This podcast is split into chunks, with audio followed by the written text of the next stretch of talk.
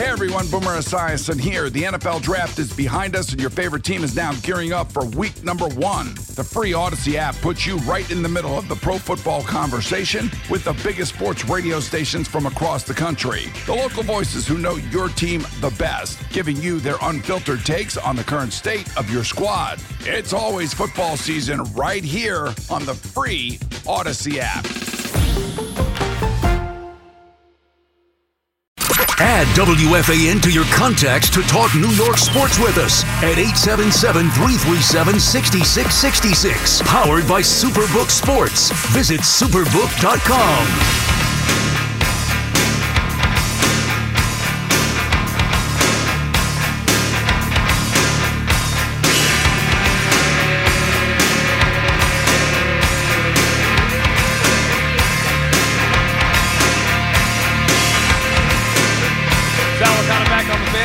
Seven 337-6666 is the number to call. We'll continue with your calls, talking Mets, talking fandom, whatever it is that's on your mind. Mets, Yanks. Look, Yanks need to. They'll be back in action tonight. Garrett Cole on the mound for them. Yanks need to make some moves here. Really, the move to make. I know Bader's coming back, so that's one move. The other move to make would be Oswald Peraza. Bring him up, and you now have you hope to be a productive bat, but obviously he's a better chance the way he's been raking in the minors and what you expected from him. Coming into the season, he'd be a better chance right now than what you're seeing from Josh Donaldson or DJ LeMahieu. You could have one of those guys DH, move Stanton in the outfield, and you have Peraza at third. And now you're solving a couple different problems because Bader comes back, Peraza up, Stanton in the outfield. It just makes the Yankees lineup that much better. And they need to change something up here. Now I think they'll get going here at home against the Mariners, against the Rangers. But we need to see it. I mean, we need to see the Yankees start looking like the Yankees again, even without Aaron Judge. And remember, last time that they got Bader back in Tampa, he showed a big difference. He came back. He made a big difference. So they need that again, especially not knowing when Judge is going to come back. I'm not sure what the holdup is with Peraza just yet. Maybe they want to give Donaldson a little bit more time. I think they're making a mistake with that. Yankees should be calling a Peraza. ASAP. Anyway, Mets get a big win, 11-1. They trounce the Astros, finally getting some production from everybody in that lineup. Max Scherzer with his best start as a Met, 8 innings, allowing just the 1 run on the home run. So, look, Mets at least give you hope for a night. Yankees will be back in action, as we said. Tonight, Joe is calling from the Bronx. What's up, Joe? Hey, Sal, great show as always. Love talking to you, man. Thank you, Joe. How are you? Good, Sal. That father-son thing regarding, what teams you're rooting for. I have an interesting story if you have time. It's a quick one. But my dad was born in 1943. He has since passed. But his father, first-generation Italian-American, was in World War II when he was born. So he didn't get back till 45. And I don't know if it was a resentment with my dad being with his mother at 2 years old or whatever. But growing up in the Bronx, my grandfather was a diehard Yankee fan. My father decided to become a Brooklyn Dodger fan. And I remember as a young kid, even National League against the American League, they always went back and forth and fought. My dad's favorite player was Duke Snyder. I mean, but this went on as I was a child. I remember watching the Yankees versus the Dodgers.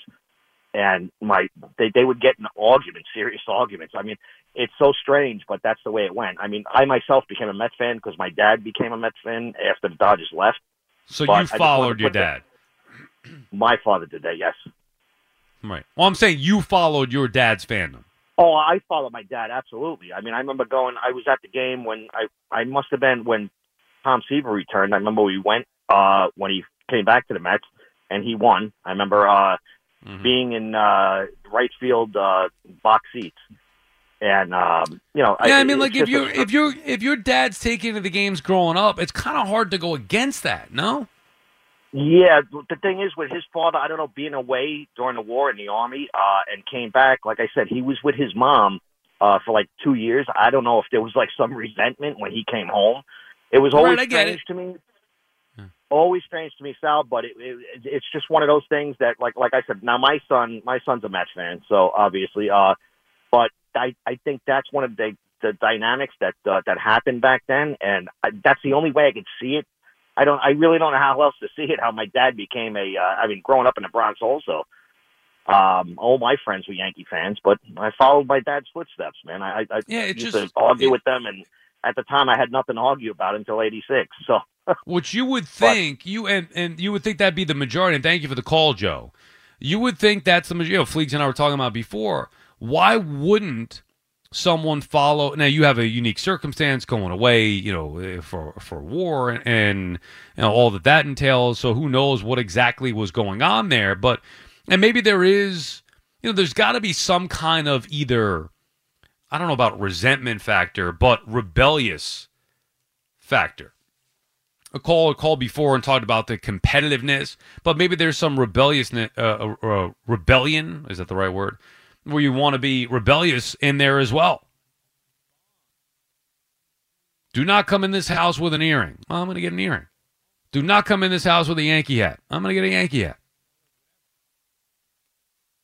I still can't imagine, though, because sports is generally, even though it's a lot of negativity with your team, you know, being a sports fan is always losing. But it's such a healthy bond between parent or uncle and child or aunt and child, like whatever. I would think. I mean, that's at least how it's been in my experience. But like I said, I didn't even have any guidance. My grandfather, a little bit. My uncles, sure, but I wasn't going to follow them. I don't know why. I just didn't. I mean, they were all diehard Yankee fans. All my uncles are diehard Yankee. And maybe I was rebellious against them, as a matter of fact. But I don't even think that was the case. I just think because the Mets were good in the 80s and I was going to, you know, Shea Stadium, and I, for whatever reason, fell in love with Doc Gooden and Darryl Strawberry and Gary Carter and Keith Hernandez. And it just kind of happened. Matter of fact, and I might bring this back now. I've been thinking about this going into this football season. Even though I lean Jets, and I lean Jets more so than the Giants because of Parcells, but I was a Giants fan. Growing up, before I was a Falcons fan, I was actually a Giants fan. But it wasn't like diehard. I remember the Super Bowl against the Bills. I remember the playoff games against the Niners. I remember liking Felipe Sparks, was one of my favorite players. And I love Parcells. And then just somehow in junior high, I wanted my own identity, and I liked Dion, and it just snowballed. But maybe I'm going to be a Giants fan again. Bring that old school Sal back. Because I do believe in this team with Brian Daboll, with Joe Shane, even with Daniel Jones and Saquon Barkley. But I like both these teams, actually. Now it's about where the teams are at. Less than rooting interest for me as somebody who's, you know, kind of neutral as far as the rooting goes. If I believe in what they're doing, I can get behind them. If I don't, I can't. With Gettleman and Gettleman picking, you know, foolishly atop their drafts, whether it's a running back early, passing on quarterbacks, whatever it may be, I couldn't get into that because I didn't believe in what he was doing. But now I believe in Joe Shane and Brian Daboll. I love Brian Daboll, one of my favorite coaches in the league. How can he not be? And I love Joe Douglas for the Jets. And I definitely love Aaron Rodgers. 877-337-6666. Chris calling from Brooklyn. What's up, Chris? Hi, Sal.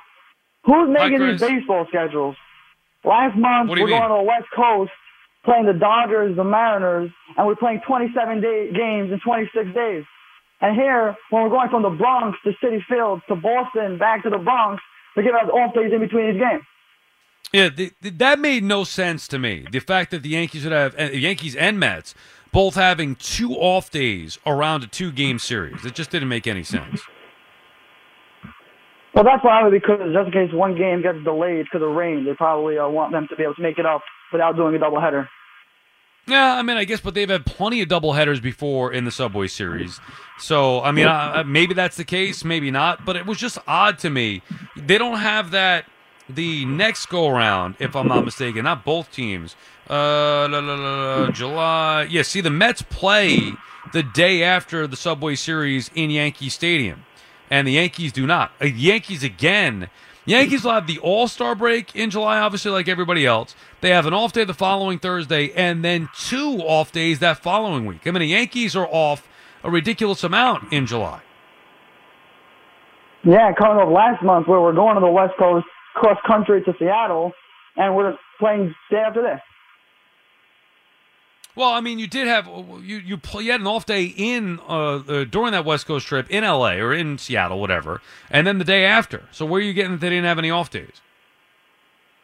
Didn't we play like 27 games in like 28 days that month? I mean, I'm just looking at the schedule right in front of me. The Yankees were off after the three-game series in Seattle, and then they picked back up and played three games against the Dodgers, and then they were off again before coming home to take on the White Sox. And then they had a game rained out, then they had a doubleheader, so I don't know where you're getting that stretch. Maybe it was before that.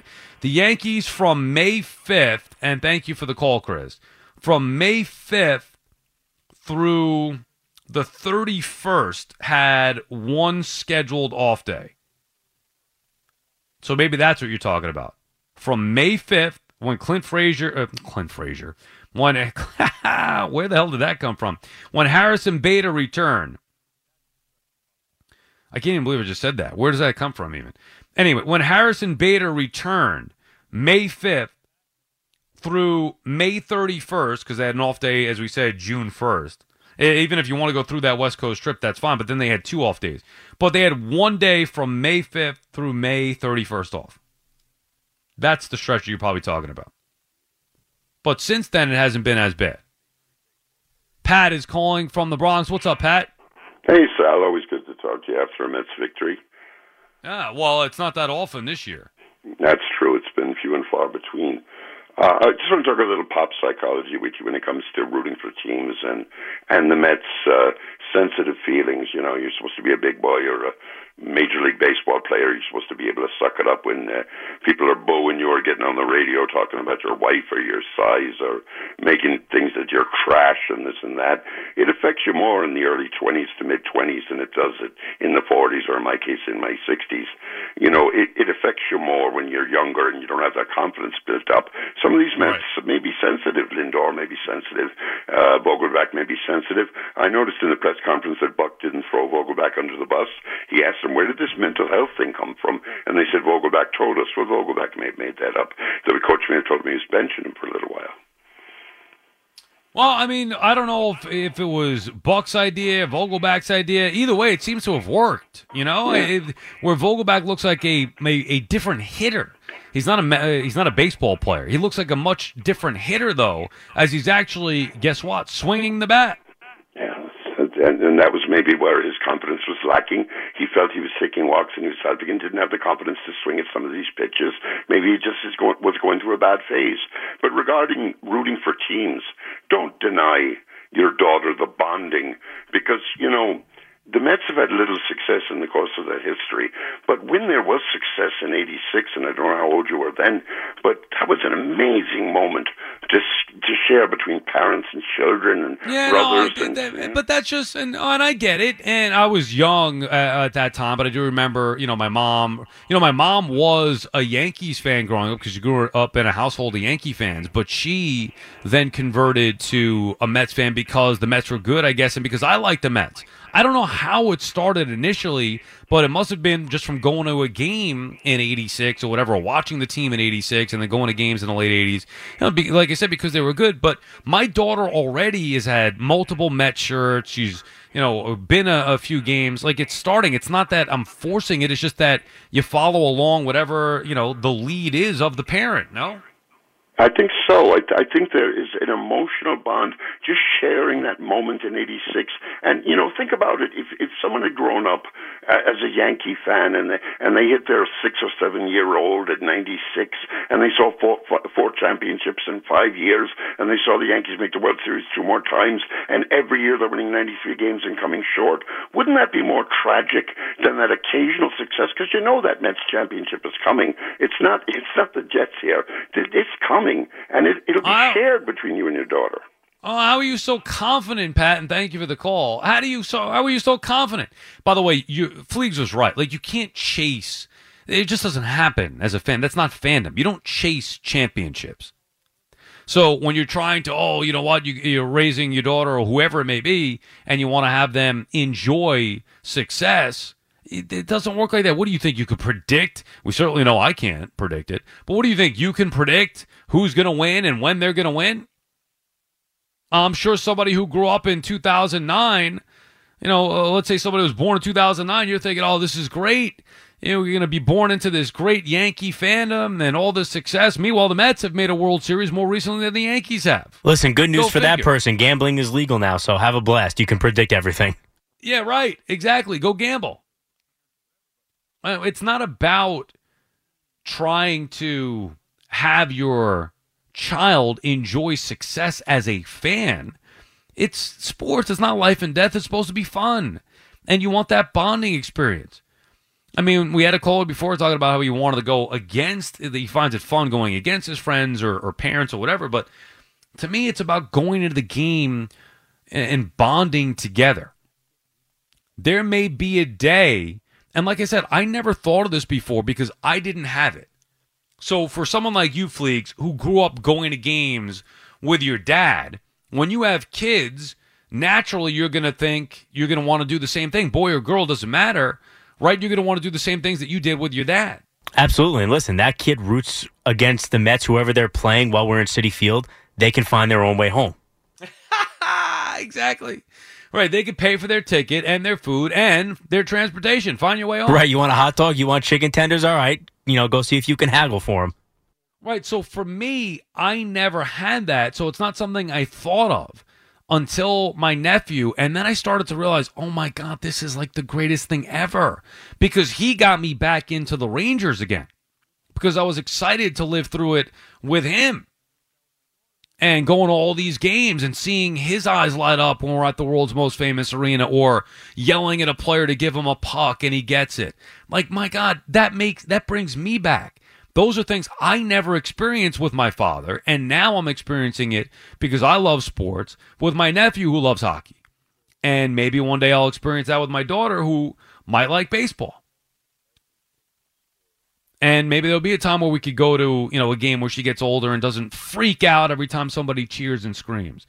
Steve is calling from Queens. What's up, Steve? Hey, what's going on, man? How are you tonight? Good, Steve. How are you? Doing well, thanks. So me and my dad, we get along in every single sport. I'm talking, he grew up with the M&M brothers for the Yankees. I grew up with the Core Four. We went to many, many games. He had Ranger season tickets. He had Giant season tickets, which I took over once he retired. We didn't really like too much basketball, but we definitely watched the Knicks together. Now, out of all those, our favorite sport was soccer. He was actually the president of the soccer club growing up. So he was big into soccer. We had the Metro Star season tickets from back in the day, which turned into the Red Bulls. And then after all of that, when I grew up, when I really started to follow my own sports, we grew up and decided to both follow teams in the English Premier League. I know you guys don't follow soccer so much, so I'll keep it short and brief. His was the Manchester United. Everybody watched Manchester United. I wanted to be different, and I wanted to choose a team called Chelsea. And at the time when I chose them, they had a really arrogant coach, and he was like a loudmouth, and that's kind of why I chose them. Anyway, years later, he decided to switch his team. He's now a Manchester City fan, and they played each other in the Champions League final the other year, a couple of years back. And Chelsea actually beat Manchester City. But I'll never be able to forget that moment that I had. We grew up liking all these same teams, and this one particular. And then the one different, yeah. I mean, I guess that works. Hey, look, with soccer, and I know there's, passionate fan base, and thank you for the call, Steve. It's interesting, I guess, that you could have that different team. Again, I can't feel it with soccer because I'm not... I don't have a team in soccer. There are times where I enjoy watching it. As a matter of fact, we got, and Fleet, you'll like this story. Well, you might not like it, but I'm going to tell you anyway. There's friends of ours that, my wife's friends live in Qatar, and they come and visit us every year. And they're coming again in July. And last time he came, I forget what month it was, but there was soccer on, and he's a big soccer fan, so I was throwing it on for him. And it actually got me into it a little bit. It was a big matchup. Anyway, you would never think that WFAN reaches Qatar, but it does. And somehow, randomly, our friends from Qatar that are coming to visit, one of this guy, Robert Cody, who is the principal at ACS, whatever that is from Long Island and lives in Qatar. And randomly, he's at the principal that our friend's kid goes to their school, right? Randomly, somehow, this listener of this show asked them where they're like, oh, yeah, we're going to Long Island. And he's like, oh, where are you going to Long Island? I'm from Long Island.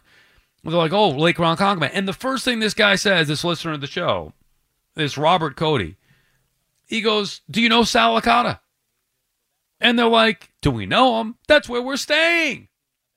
Fleegs, is that incredible? Qatar.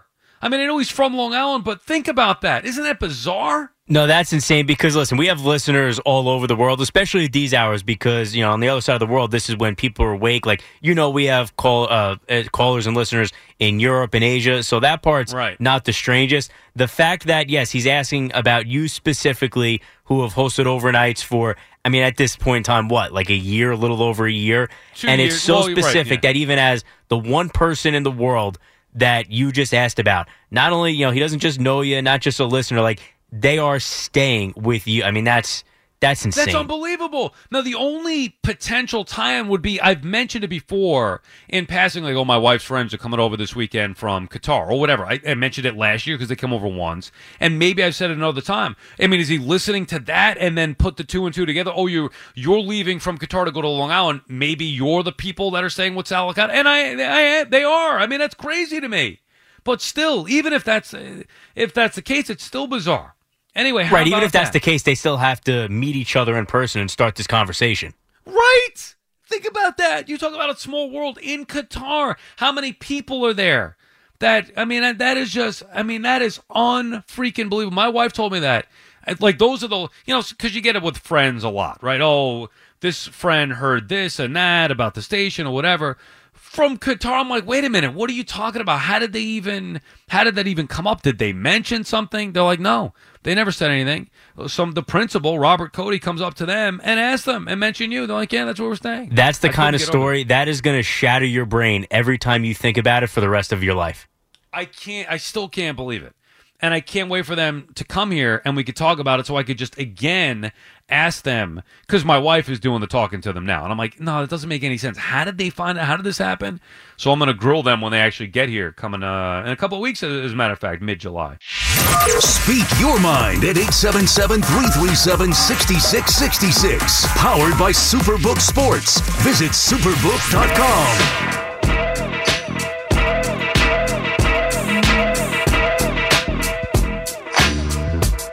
Sal Licata back on the fan, continuing with your calls till 5 a.m. The warm-up show with Al and Jerry, 877-337-6666 is the number to call. Talking Mets, talking Yanks, whatever's on your mind on this Tuesday morning. Gary is calling from Mayapack. Gary, good morning.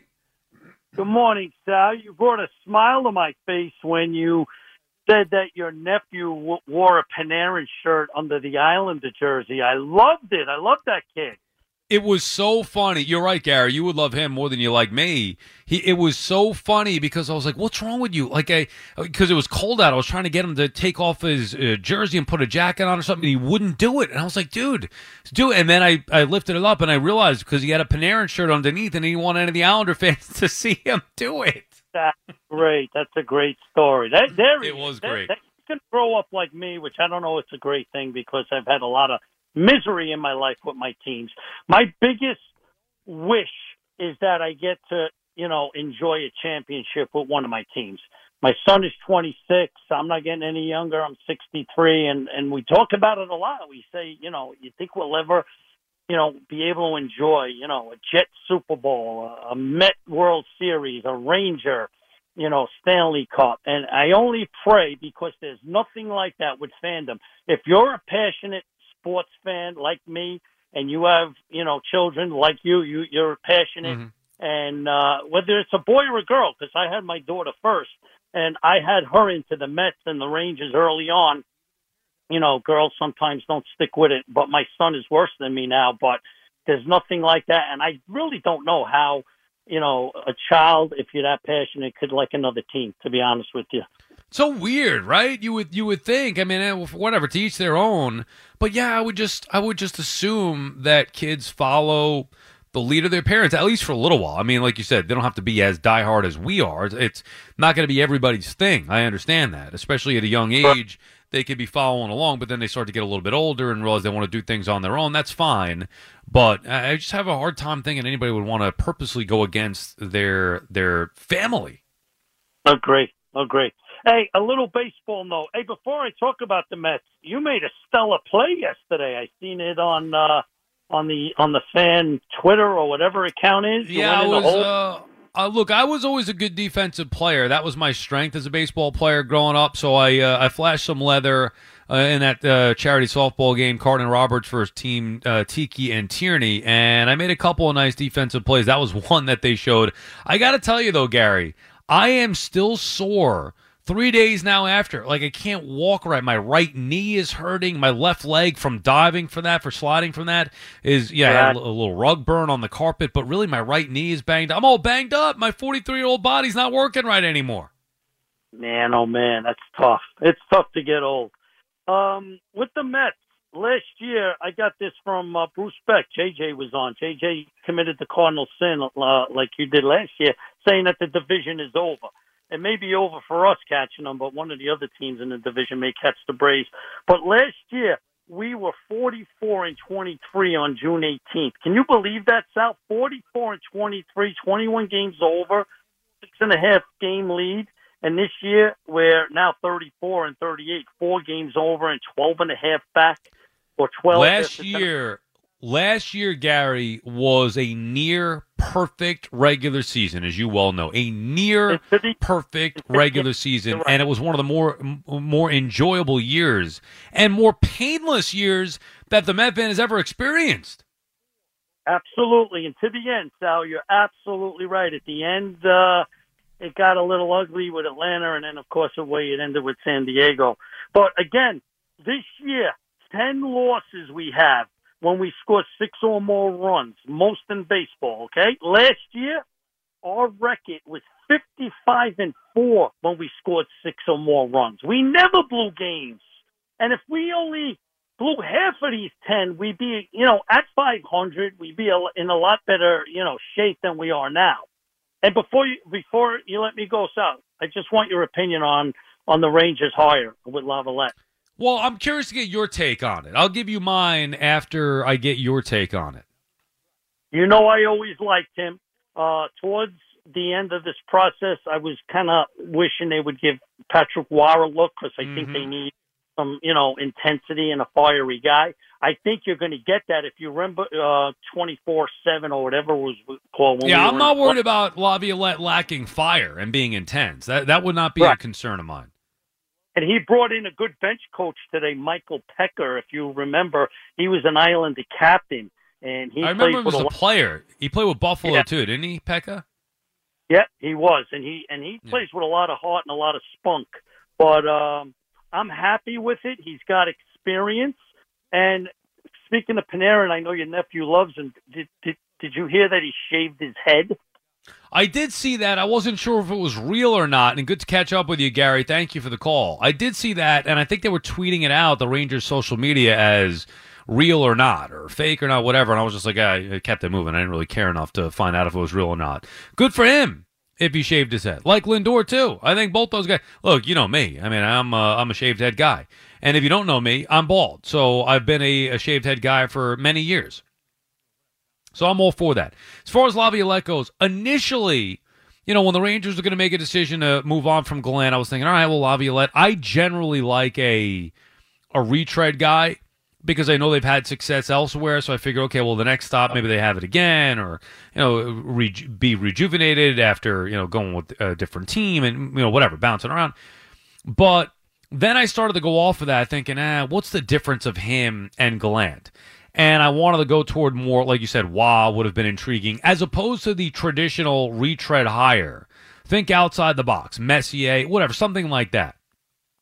And then they didn't go that way, and I wasn't happy at first because I loved Gallant. But the more I think about it, the more I'm on board with Laviolette. Look, I don't have a choice, number one. Number two, he has had success. Number three, I do believe that he will get the most out of these players than anybody else would get. Now, whether that's going to work or not, we'll find out. But I do believe he'll be the guy to get the most out of these players here. And there's no question he's going to hold them accountable. Again, I'm not knocking Gallant because I love Gallant. I think it was very successful. But I'm on board with the Laviolette hire now. Brian is calling from Florida. What's up, Brian? Sal, baby. How are you, man? Good, Brian. How are you? Hey, I got to give it to you, bro. Listen, I've talked to Boom and G and Craig and Evan and JJ and the Schmooze and Keith. Never have I waited so long to get on the fan than for Sal Licata at 1:30 on a Tuesday morning. Well, so I appreciate that, you, Brian. That I appreciate people are checking in, man. Well, I'm sorry. Listen. It means that people are calling, which is a good thing. I'm sorry that I keep you guys on hold for so long, but I mean, I'm just trying to take them in order here. So I appreciate you taking the time. Listen, man, and holding up. I'd wait for days to talk to you, but when I got to sit through listening to Ted Lasso talk about Chelsea and Manchester City, you know, I was afraid we were going to start going into the WNBA from there. That's funny. Listen, man, 12 years ago when I had my son with my now ex, she was Yankees Giants and I'm Yankees Jets. And I looked at her and I said, this kid's got to be a Giants fan. He's got to be a Giants fan because I never want him to go through what I've been going through. And at that point, I was 35. So I then had another 12 years of it even being worse as a Jets fan. So I don't want my son to be a Jets fan. I understand that. I could understand that. But what did he say? He doesn't want to be? Well, listen, he's only, you know, at this point, he's 11 years old. He lives down in Florida with his mom now, you know, and now I got to listen to him talk about the Rays, bro. So... Oh. Well, right, so he lives in Florida, so that could be a whole different situation. Why wouldn't he, like, could he root for the Bucks? No, man, the Devil Rays, dude. No, he's sticking with the Giants, and he still swears up and down that he loves the Yanks. His mother's a Carolina Hurricanes fan, so, you know, he went with the Canes. I'm fine with that. I'm a Devils fan, but I got to tell you, the best times with talking about the family rivalries, my brother and I are Yankees, Knicks, and Jets, but we differ on the Devils Rangers. I'm Devils, he's Rangers. And Sal, there's no better times. You know, we lived through World Series with the Yankees together. Yeah, they were great. Right. But there's no better thing than that Devils Rangers rivalry between us. Yeah, I guess it adds something to it. I mean, I didn't think of it that way. It adds something to it. When there's that rivalry built in, you look forward to it, you versus him. Yeah, I mean, I can understand all that. Look, that's part of being a fan, and that's what makes it fun, I guess. And it's not, you know, I know we treat it as it's life or death. And thank you for the call, Brian, and I appreciate you holding on. I know we treat it as it's life or death. It's not. It should be fun. The problem is losing isn't fun. And the bigger problem is that being a sports fan, the majority of the time, is losing. I can't imagine, again, this is a different point of view for me because I grew up without that as a father. So I can't even imagine what it was like. It was just never a factor in my life when I saw so many others. And it wasn't even something like I necessarily missed. As a matter of fact, I liked it better because it was my thing, not my dad's thing. It was me. I was the biggest sports fan of the house. I wasn't following his lead and, you know, him being a nutty sports fan and going crazy with the Jets losing, whatever it may be. Not that there's anything wrong with that, but that just wasn't my household. So it was my thing. He had his thing. I had mine. But now, as an uncle who has a nephew that loves hockey, and he likes other sports too, he's getting into the other stuff, but he loves hockey and he's a good hockey player. I could never imagine being against him in fandom. Like, I would never want that. Now, if he starts rooting for a different team or whatever in football, I can understand that happening. But with hockey, where his passion's at, I have a hard time thinking I could ever be against my nephew. Milton is calling from Brooklyn. What's up, Milton? Hey, what's going on, Sal, man? Great job. Sal, I'm telling you right now, I mean, This really is I'm passionate about this, and I fight with people and they don't understand. It's like, I guess it depends on who you grew up with. Now, I didn't grow up with a crazy sports fan father, but I became that, and I did it on my own. My first team was the Yankees in 81. I grew up, I never seen the Yankees even make the playoffs for 15 years. So these fans that complain about them making the playoffs and crying, this makes me laugh. Imagine not seeing a playoff. Imagine not making the playoffs for 15 years, let alone losing in the playoffs. So yeah. I went through that, and becoming a Jet fan as a Yankee fan was difficult because I didn't know as a kid what it was about because I was never told about it. But when my uncle, who was passing away at the time because of cancer from the Vietnam War, the Agent Orange spray, so my uncle was passing away, and he told me, hey, there's two New York teams. And I was like, oh, I like the Cowboys because I went to North Carolina. He goes, no, there's two New York teams. And I said, who you root for? He says, I'm a Jet fan, but I don't want you to root for them because they suck. And I was like, wow, I'm not going to root for that team. I'm not going to root for that team. But unfortunately, he passed away like a week after that. So when he passed away, have you told me this story before, Milton? Yeah, I feel like I've heard this before. Yeah, I told you. But then that sits out. But me, my kids have to root for my child. Listen, my kids have to root for my teams. I cannot deal with that. I don't care if people go complain. You forced them. Yes, I forced them. I forced my mother. I forced my sisters. Everybody's a Yankee fan in my house. Everybody's Jet fans. My brothers. I'm the biggest sports fan. They all follow me because they're not really into sports, so they're just following me. And I just can't imagine. I don't know how these parents that are sports fans allow their kids to root for the teams against them. I can't deal with it. How does that happen? I just can't. No, that will never happen in my house. For if any father out there that's a sports fan, then he's not really a really big sports fan. I cannot raise a son. I'm a Yankee fan. Well, I'm a Yankee fan. My son is going to be a Yankee fan. As simple as that. Well, what if he says, Dad, you know what? Stop forcing the Yankees on me. I like the Mets, and I like Francisco Lindor. What are you going to do about it? What if my daughter said, Daddy, you watch baseball, but you watch the crappy baseball. I want to watch Aaron Judge. Then what? What do you say for that? I would cry in front of my kids for the first time. I will make them feel bad. I would cry. No. My son never told me I wouldn't root for the Mets. I would literally just cry and make him feel bad. I mean, I can't deal with that. My passion is so deep. I just have to have my kids, and my son was at the World Series in 2009. We got to celebrate that together, and that was awesome. We're suffering Jet fans, and I told him before, listen, I'm sorry I made you a Jet fan, but you know what? I suffer, you suffer. If they win, we win. Yeah. You know what? Thanks, Dad. It's all about the family. It's all about being together. Can you imagine sitting there, Sal, and your daughter's rooting? You're a Mets fan. Your daughter's rooting for the Yankees? No, Sal. No. You make her a Mets fan. You make her a Mets fan. Don't feel bad about it. Sal, don't let nobody tell you anything. I'm not going to force the issue. And thank you for the call, Milton. I love your passion for this topic. I'm not going to force the issue. It's not like put on this jersey, you're going to be a fan.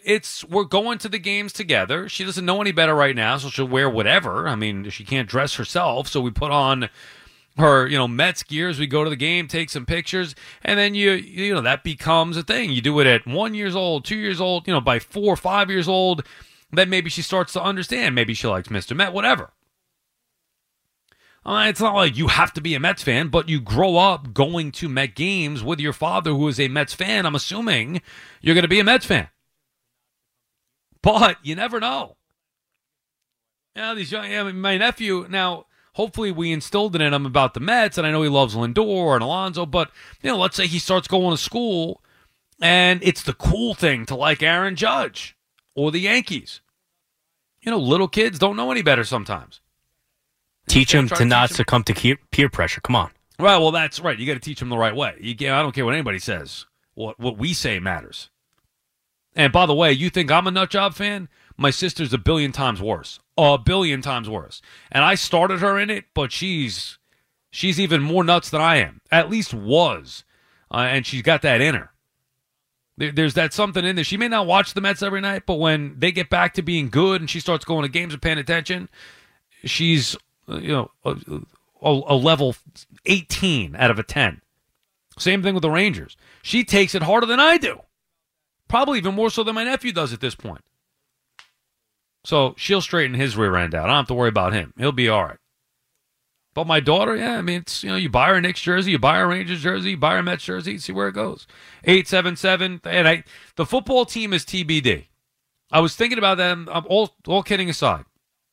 I was thinking about that this year because I'm not going to, and who knows if she's going to like football or even care, but I am not going to put the Falcons thing on her because I just don't care enough anymore. It's sad to say that. It's the reality. You know, my job is to talk New York sports. Matt Ryan has moved on. It's just, you know, the 20-3 thing. Like, I'll always be a Falcon fan. I'll never lose that, but I just don't care as much anymore. So why would I give her that type of fandom? She's going to have to pick Jets and Giants. That's going to be a tough one. Hey, Rob Bradford here. I have set out on a mission with my good friends at FanDuel to prove what I have known for some time. Baseball isn't boring. Now I have a daily podcast to prove it with some of the most notable people in the baseball world screaming baseball isn't boring from the mountaintops, or at least agreeing to come on our show. Players, managers, GMs, and yes, even the commissioner of baseball, Rob Manfred. It has been a constant wave of baseball's most powerful voices. So join the revolution. Subscribe and soak in Baseball Isn't Boring. Listen on your Odyssey app or wherever you get your podcast. You'll be glad you did. Talk New York sports with us. 877-337-6666. Powered by Superbook Sports. Visit superbook.com.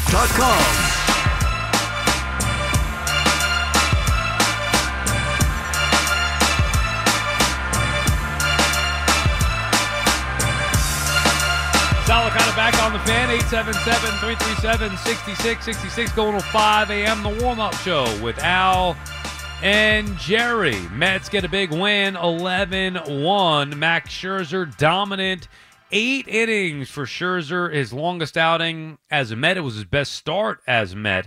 8 strikeouts, allowed just the one hit. The one earned run, 4 hits, but it was a home run that he allowed for the one earned run. But anyway, Max Scherzer, 8 innings, 1 run, 8 strikeouts, just walked 1.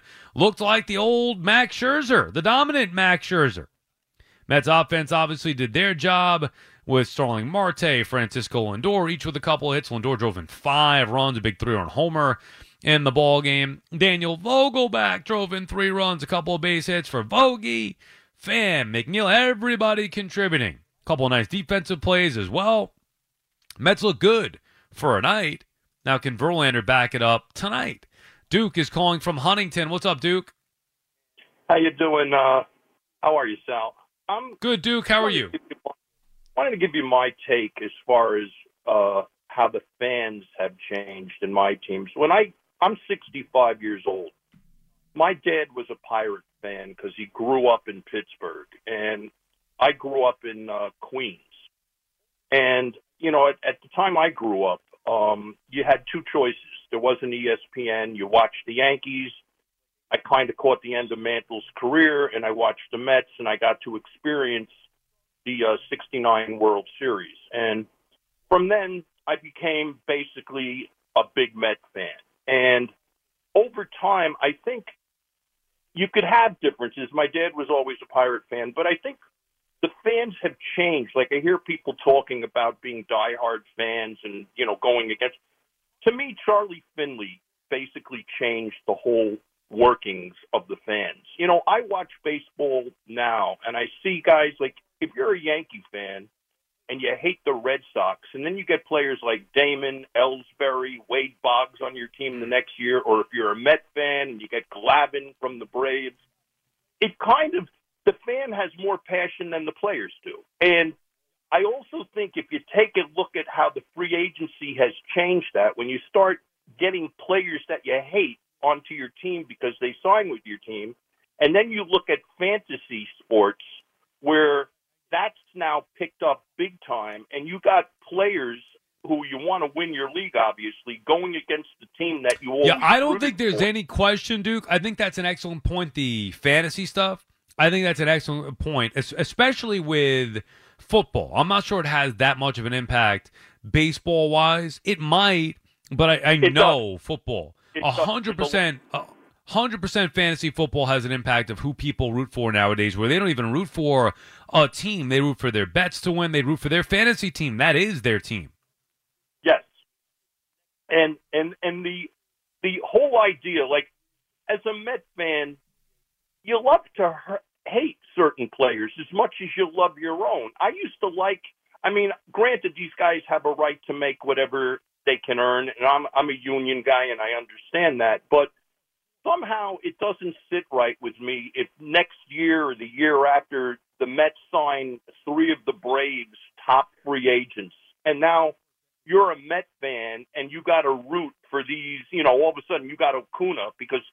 can get him when he turns a free agent. Well, I mean, yeah, but I wouldn't see that's part of sports. And thank you for the call, Duke.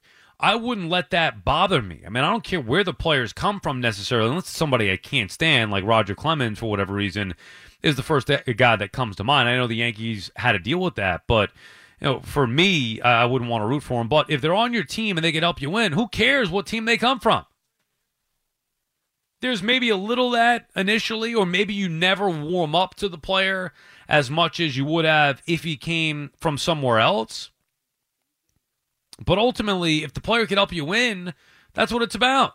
Andre is calling from the Bronx. What's up, Andre? Andre, you there? Andre is not there. Robbie is calling from Phoenix. What's up, Robbie?